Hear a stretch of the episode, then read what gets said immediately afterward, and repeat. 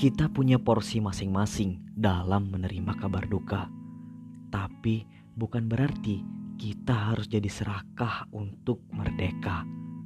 Kita sama-sama punya harta paling berharga. Jangan sampai mengusir tetangga adalah caramu menjaga keluarga.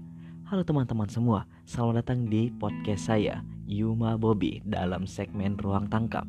Ini adalah episode pertama dan yang akan mengawali episode-episode selanjutnya. Selamat datang saya ucapkan, selamat mendengarkan podcast ini.